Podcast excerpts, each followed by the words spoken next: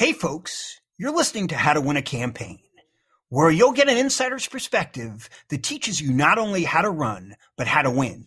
I'm Joe Fuld. And I'm Martin Diego Garcia, and you can find us on Twitter at CMPWRKSHP or on Instagram at The Campaign Workshop. Thanks for tuning in to today's special Kanye episode on third party candidates and their impact on your races.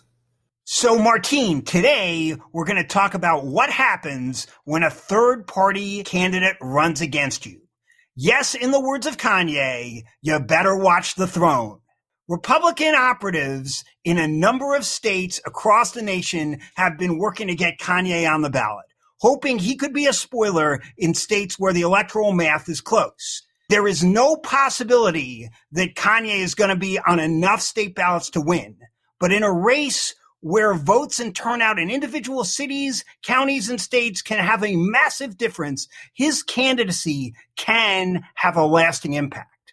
Absolutely. I mean, think about the last election, right? And where um, some states it came down to two votes per precinct, right? That can make a huge difference if Kanye's on the ballot and those two votes go for Kanye instead of an actual presidential candidate. Hello, Joe Biden. Um, yeah. Where is he on the ballot now? Well, so far, right, and there's more coming, right? He's on the ballot in Arkansas, Colorado, Oklahoma, Utah, Vermont, and will likely be on a lot more by election day, right? Uh, Minnesota, it seems like he's close to being on the ballot. We'll have some stuff on the site where you can see where Kanye is. And I want to be like super clear, right, that this is not a pro Kanye podcast. We actually want to make sure that people understand what is going on here and how you should be planning your campaign if you're in a local race where there's a third party candidate that's a spoiler, or if you're working on the Biden campaign, what are things you want to be thinking about? Having a third party candidate run in your race makes things harder. I mean, definitely not easier, right? Especially as the clock is ticking towards election day. Well, that's for sure. And here's why, right? You need to be thinking about if you have another competitor on the race, they're also competing for votes. And what this means for your campaign is you're really going to have to up your voter contact game, which may mean more phone bankers, more mail and digital, but really ultimately more voter outreach. It may also mean that your cost per vote may go up, which may result in you having to then boost your fundraising efforts and raise more money. Uh, you may have had a vote goal to begin with and now have to think about how do I inflate that a little bit to ensure that I'm accounting for this third party candidate. Yeah, and you got to hunker down on your messaging. Don't let a third party candidate distract from your core values and message, but make sure your message doesn't get lost in a new conversation surrounding the third party candidate. You also want to make sure you're not ignoring the third party candidate you want to make sure that your Tully message box, and we talk about this a lot, needs to take into account what this third party candidate is saying about you and what the third party candidate is saying about your original opponent, vice versa. And what is the value proposition why people might be voting for this third party candidate? You really have to think about that.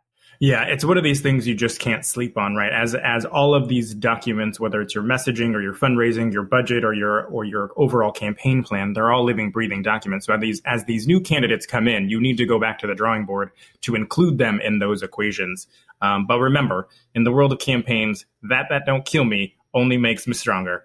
But only if you do the work, right? So third party candidates running can affect both candidates nationally, as we may see right in the presidential, um, with Kanye running against Biden and Trump, um, but also locally, where all of the lights uh, are not focused, but the impact can still be really, really great. Yeah. No, I mean, listen, as far as a historical perspective goes, uh, in presidential races, someone being on the ballot, even in just a few states, can have a big impact. Ross Perot, Ralph Nader, Jill Stein, they were all spoilers. Communications and research will be a key. Have a message, have a plan, understand how a specific candidate may drain resources or votes, understand why people might be voting, and have that conversation proactively with them about why they need to vote for your candidate and not a third party candidate.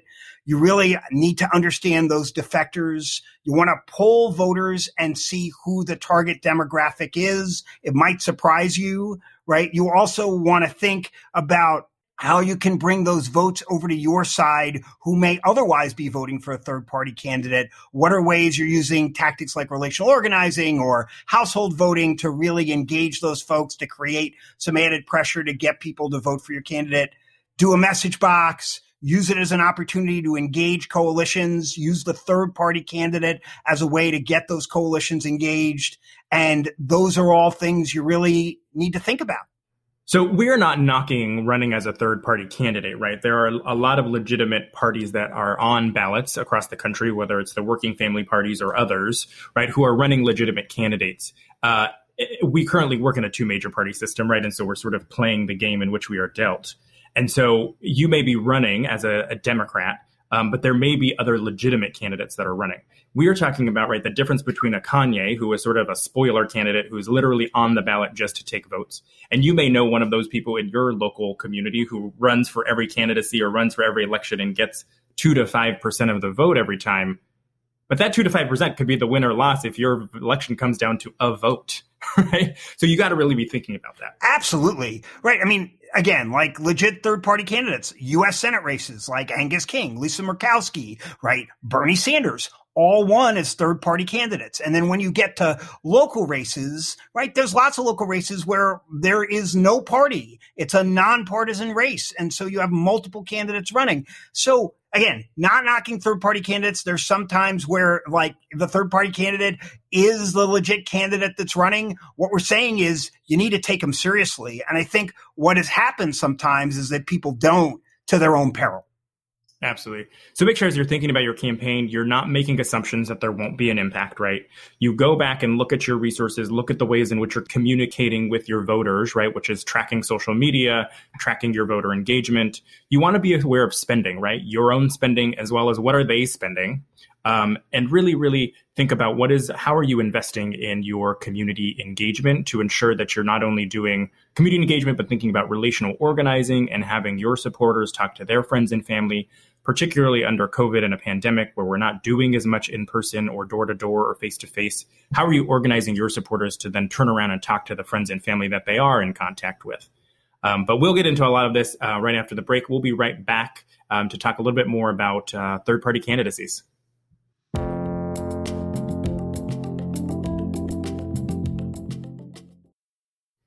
All right, and we're back. So, Joe, uh, any specific suggestions as local campaigns know that they have a third party candidate that is running uh, that they should be thinking about in terms of adjusting their strategy? Well, I mean, first of all, in local races, multiple candidates can and do have real impact. Whether they're a third party candidate in a general election or marginally viable candidates running in a primary all of this can have massive impact, whether it's just in a small part of a district or throughout the entire district. So first thing is don't ignore it. If you're going to ignore it, again, to your peril, um, you'll need to work harder. Uh, in the words of Kanye, don't be closed on Sunday. Use testimonials from specific communities to target specific groups of voters, right? Make sure that you're really using, as we talked about in the first segment, that sort of community engagement to help. Um, make sure you have a defined strategy. Think about how to engage in contrastive communication and not leave out the third party candidate don't assume your base is going to vote for you. I think this is something that often happens is a third party candidate could come from your base and you're putting together a universe of voter contact and you ignore part of your base and just focus on persuasion, especially in down ballot races and especially this year, fall off is going to be massive. And so ignoring your base that you think is going to vote for you might again be a real problem. So think about expanding your universe to your base early to have a conversation with them from the beginning. Don't omit the third party candidate from polls and research. This is a mistake we see people make a lot, which is they, you know, think they're only going to get a small amount. They don't research the candidate. They don't poll on the candidate. Again, that could be a real problem. Definitely. And so before it all falls down, there are things you get all you the jokes in this episode, Martine. I want you to know, like, you get all the jokes. I'm just saying, whatever. Uh, a little easier than you, I don't know. Uh, uh, so as you're thinking about right like what can you actually do when there is a third party candidate running here are a couple of tips right so one when you're asking your community or engaging your community to organize around this third party candidate's impact, here's what you want to be thinking about. How do you demonstrate to your folks, right, your base, your constituents, your community, why this third party candidate should is not appealing, is not the option that they should be voting for, and explaining to them why. Why it would actually have an adverse effect on your own candidacy, but also the vision and the platform that you're running for, right? If they've already invested in you and the vision that you're laying out for the community and your uh, district, talk about how this third party candidate can actually take that away if you end up losing. Also, make sure that you have a sense of how maybe your opposition may be using the candidacy to hurt your race so that you can respond appropriately. Are they taking votes away from only you? Are they taking votes away from you and your opponent or just your opponent, right? Understand who the third party candidate is actually siphoning votes from, because sometimes if they're actually siphoning votes from your opponent, this actually may work in your favor. So also think about that, right? Lastly, understanding why some of your voters or even your opponent's voters might find that third candidate appealing and really thinking through developing a messaging to counteract that appeal. We talked about the Tully box, right? What are your strengths to inoculate your what your opposition is saying about you, but also what is your messaging that inoculates what the third party candidate may be saying, which is why folks may actually vote for that candidate. Well, Martine, no one man should have all that power and a third party candidacy can make a real difference. I finally got to say a joke. You got a joke. I got a joke. You got a yeah, joke. There you go. I mean, we can go on and on and on with this for a while, but uh, we want to hear from you, the listeners. So reach out to us on our social handles uh, in, that are in the description and let us know what you have questions as third party candidates are jumping into races and how you all may be adjusting your strategies or thinking about how to uh, ensure that you're responding to that impact. Yeah, and again, just one more thing, right? We're not saying all third party candidates are bad. What we're saying is, spoiler, vote draining third party candidates are bad. And this specifically, the Kanye example is a really good one for us to use, you know, as a teaching tool and also, frankly, as awareness for people to be like, hey, don't ignore it. Right. You can't sleep on them. So we'll be right back to wrap this up.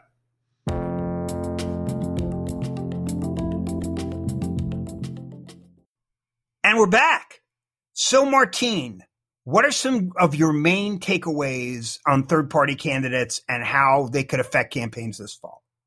I mean, first and foremost, know your strategy around the third party candidate. We don't mean get distracted and spend all your time thinking about the third party candidate, but you should know first, right? Like, how will this third party candidate impact the election? Are they siphoning votes from you, both you and your opponent, or just your opponent, right? How do you be proactive, which again means don't be closed on Sunday, and engage your community folks, right? And although it's rare, sometimes the local third party candidates can win. So you cannot sleep on them. There has to be some strategy and thought process, both in voter communication, in voter contact, and in messaging that you need to be having a strategy for. Yeah, and I, I mean, listen, if you're new to the podcast, I think great episodes to to listen to on this. Episode two with Annise Parker on like being a candidate and having that narrative and message, as well as episode three with Margie Omero, where we talk about uh, polling and and the Tully message box. Both are really good episodes to to dig into and think about. Um, but I think you really need to make sure you have a strategy for the campaign. And as a candidate, you have to know what your message is and what the difference is between you and all the other candidates running. Again, don't ignore multiple candidates that are running for your office. Don't make an assumption that, you know, if you're running in a race where there's multiple candidates running, that you just have one opponent you don't you have multiple opponents and you've got to look at all the opponents as being a drain of resources and vote so for me, one of the most interesting examples of a third party candidate win is Alaska Senator Lisa Murkowski's 2010 U.S. Senate race. After losing the Republican nomination to Attorney Joe Miller, Murkowski launched a massive write in campaign encouraging her voters to support her and not vote for Miller and write her in. She won with a 39.7% of the vote, while Miller lost with 35%. And, and it was really cute They had graphics that were Murkowski, right? It was neat how they did it. Yeah, they had videos about how to spell her name, so they wrote it in right, and they had bracelets that they could wear inside the polling place. And had her, they were doing all these really cool things on how to do that. So, so don't sleep on those third party candidates. Yeah, I mean, the lesson here for a third party candidate to really win is that you need um, to have been, you know, you need to run a real campaign, right? If you're, if a third party candidate's going to win, they've got to run like they were part of another political party. And that's what Murkowski did. I mean, again, that's what, you know, you've seen the successful large scale independent candidates that have a shot to win. They're running real campaigns. So you want to really think through that and you want to, but from my perspective, it's just making sure that you understand, usually on the local level, the places where it's going to drain votes. And then on the national level, really making sure you're having a conversation and not, not ignoring the fact that these third party candidates are on the ballot. No, that's totally right. Right. Voting for a third party candidate in the vast majority of races is probably going to be a spoiler for the two major party candidates, right? So again, are they taking votes from you, your opponent, both of you, right? Who are the folks that they are uh, communicating with that may peel off and vote for them? Um, but a third party candidate doesn't have to be a monster in the end, right? They can actually be an opportunity or at least you can make lemons into the number one with lemonade, right? But think about what your strategy is there and how you need to adjust your vote goal, adjust your plan, adjust your messaging to account for them. Yeah, I mean, it's just being thoughtful and really, you know, putting yourself in a position where you're looking at all the different potential outcomes that are going to affect your race and your campaign. And frankly, having a community conversation um, you know, when you sort of ignore these conversations and ignore candidates is when they do sneak up on you. You want to make sure you're having a real conversation and a thoughtful dialogue about what the potential is. And if somebody is voting for a third party candidate, they may have a reason. They may feel disaffected, right? They may feel like no one represents them, no one engages with them, and no one is having a conversation with them. So have the conversation I think that to me is like how you reduce, reduce fall off, how you reduce like the the minor candidate voting is all about communication and communicating more not less. And if you ignore segments of your vote, you do that to your peril. Absolutely right. Some of these folks who are going to peel off and vote for Kanye may not be your traditional voters, right? And so as you're thinking about how do you also expand the electorate uh, you can think about who are the voters that you could potentially communicate to and have that conversation who may not be like all the time always voters but because because you are in the race they may jump in and, and start becoming a voter yeah, and so I mean, we're gonna have we'll be uh, tracking the impact of Kanye. We'll have some info on the website, so check it out. We'll put it in the show notes. Um, thanks for tuning in for this special episode on Kanye and third party candidates. Until next time, this is Joe Fuld. And I'm Martin Diego Garcia, breaking down how to win a campaign. How to Win a Campaign is Joe Fuld, Martin Diego Garcia, Hope Rohrbach, Daniel Lamb, Heidi Job, and Elena Visch. Music by Mike Pinto. Sound editing by the Global Startup Movement. Special thanks to the team at the Campaign Workshop. Please review, like, and subscribe wherever you get your podcasts.